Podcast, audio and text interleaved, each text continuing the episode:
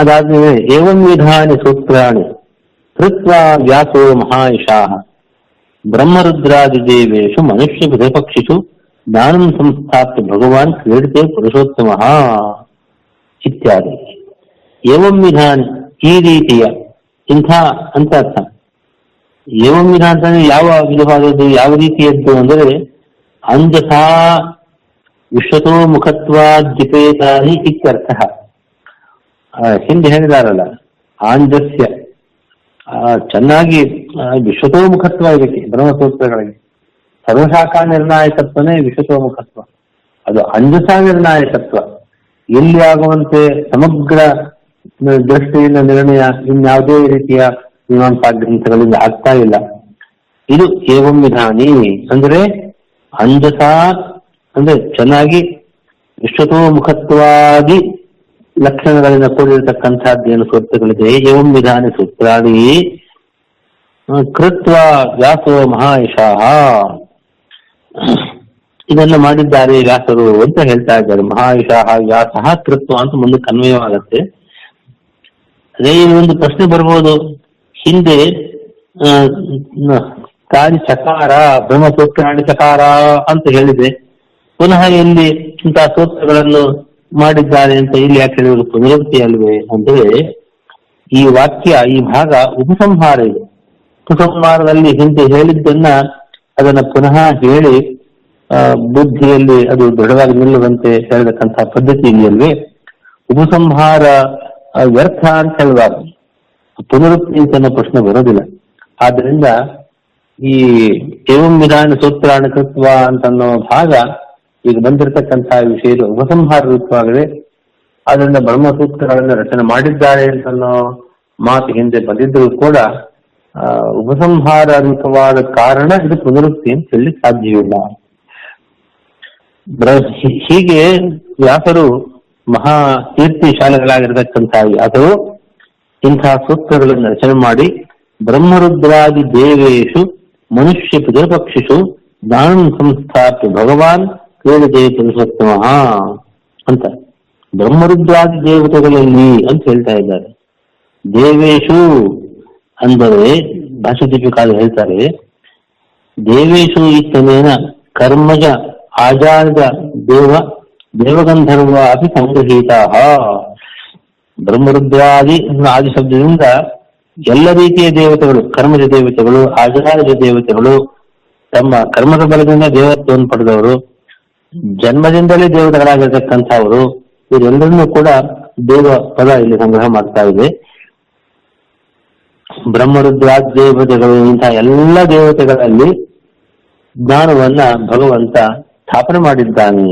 ಇಂತಹ ಆ, ಬ್ರಹ್ಮಸೂತ್ರಗಳನ್ನು ರಚನೆ ಮಾಡಿ ಅಂತ ಅಭಿಪ್ರಾಯ. ಬ್ರಹ್ಮರುದ್ರಾದಿ ದೇವತೆಗಳಲ್ಲಿ ಮಾತ್ರ ಅಲ್ಲ ಮನುಷ್ಯ ಪಿತೃಪಕ್ಷಿಷು ಅಂತಿದೆ. ಇಲ್ಲಿ ಹ್ಮ್ ಮನುಷ್ಯ ಶಬ್ದಕ್ಕೆ ವ್ಯಾಖ್ಯಾನ ಮಾಡ್ತಾರೆ. ಮನುಷ್ಯ ಪದಂ ನಿಹಿತಂ ಮನುಷ್ಯಾಣ ಇತ್ಯಾದಾಗುವ ಮನನಶೀಲರ್ಷ ಪರಂ. ಮನುಷ್ಯ ಪದಕ್ಕೆ ಸಾಮಾನ್ಯ ಮನುಷ್ಯರು ಅಂತ ಹಾಗರ್ಥ ಅಲ್ಲ. ಇಲ್ಲಿ ಋಷಿಗಳು ಅಂತ ಅರ್ಥ. ಮನುಷ್ಯ ಅಂದ್ರೆ ಮನನಶೀಲ. ಅವರು ಮನನಶೀಲರಾದವರು, ಮನನ ಸ್ವಭಾವ, ಮನನ ಮಾಡತಕ್ಕಂತಹ ಸ್ವಭಾವ ಉಳ್ಳವರನ್ನೇ ಋಷಿಗಳು ಅಂತ ಕರೆಯೋದು ಮನುಷ್ಯ ಶಬ್ದಕ್ಕೆ ಈ ಅರ್ಥ ಇದೆ. ನಿವೀತ ಮನುಷ್ಯಾಣ ವಿಜ್ಞೋಪವೀತವನ್ನ ಋಷಿಗಳು ಅವರಿಗೆ ನಿಮಿತ ಅಂದ್ರೆ ಹಾರ ರೂಪದಲ್ಲಿ ಹಾಕೊಳ್ತಕ್ಕಂಥದ್ದು, ಆ, ಋಷಿಗಳಿಗೆ ತರ್ಪಣ ಕೊಡಬೇಕಾದ್ರೆ ಆ ರೀತಿ ಹಾಕೊಳ್ತೀವಲ್ಲ ನಾವು. ಅಲ್ಲಿ ಮನುಷ್ಯ ಶಬ್ದಕ್ಕೆ, ಸಾಮಾನ್ಯ ಮನುಷ್ಯರು ಅಂತ ಅರ್ಥ ಅಲ್ಲ. ಮನನಶೀಲರಾದ ಋಷಿಗಳು ಅಂತ ವ್ಯಾಖ್ಯಾನ ಮಾಡ್ತಾರೆ. ಅದರಂತೆ ಇನ್ನೂ ಕೂಡ ಮನುಷ್ಯ ಪಿತೃಪಕ್ಷಿಸು ಅನ್ನುವಾಗ ಮನುಷ್ಯ ಶಬ್ದಕ್ಕೆ ಮನನಶೀಲರಾದ ಋಷಿಗಳು ಅಂತ ಅರ್ಥ. ಇನ್ನು ಪಿತೃಪಕ್ಷಿಷು ಎಂಬಲ್ಲಿ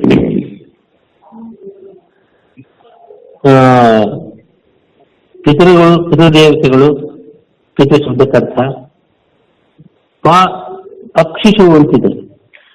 ಅಲ್ಲಿ ಪಾಂತೀತಿ ಪಾಹ. ಹ್ಮ್. ಪಕ್ಷಿಷು ಎಂಬ ಪದದಲ್ಲಿ ಪ ಅಂದ್ರೆ ಚಕ್ರವರ್ತಿಗಳು ಅಂತ ಅರ್ಥ. ಪಾಂತಿ ಇತಿ ಪಾಹ ಚಕ್ರವರ್ತಿನ. ಇನ್ನು ಕ್ಷಿ ಎಂಬ ಪದ ಉಳಿದಿದೆ. ಅದು ಮನುಷ್ಯೋತ್ತಮರು ಅಂತ ಅರ್ಥ. ಕ್ಷಿ ಕ್ಷಯೇ ಅಂತ ಕ್ಷಯಾರ್ಥಕವಾದ ಧಾತುವಿನಿಂದ ಕ್ಷಿ ಅನ್ನೋ ಶಬ್ದ ಬಂದಿದೆ. ಹೀಗಾಗಿ ಕ್ಷಯವನ್ನು ಹೊಂದತಕ್ಕವರು ಅಂತ ಅರ್ಥ, ಅವರು ಮನುಷ್ಯೋತ್ತಮರು ಅಂತ. ಏನ್ ಸಂಬಂಧ ಅಂತಂದ್ರೆ ಹೇಗೆ ಭಾಷೆ ದೀಪಕಾದ ಸ್ಪಷ್ಟಪಡ್ತಾರೆ, ಸ್ಪಷ್ಟಪಡಿಸ್ತಾರೆ. ತೇಷಾಂ ಇತರಾಪೇಕ್ಷೆಯ ಅತ್ಯಲ್ಪ ಆಯುಷ್ವಾ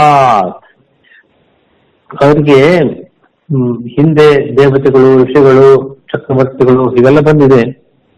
ಅವರೆಲ್ಲರ ದೃಷ್ಟಿಯಿಂದ ಇವರಿಗೆ ಆಯುಸ್ಸು ಅಲ್ಪ, ಮನುಷ್ಯೋತ್ತಮರಿಗೆ ಅಲ್ಪ ಆಯುಸ್ಸಿದೆ. ಆದ್ರಿಂದ ಅವರನ್ನ ಕ್ಷಯ ಹೊಂದತಕ್ಕವರು, ಬೇಗ ಕ್ಷಯವನ್ನ ಮರಣವನ್ನು ಹೊಂದತಕ್ಕವರು, ಆಯಸ್ಸು ಅಲ್ಪ ಅವರಿಗೆ ಅನ್ನೋ ಅಭಿಪ್ರಾಯದಲ್ಲಿ ಕ್ಷಿ ಶಬ್ದ, ಕ್ಷಿ ಅನ್ನೋ ಪದ ಮನುಷ್ಯೋತ್ತಮರನ್ನು ಹೇಳ್ತಾ ಇದೆ.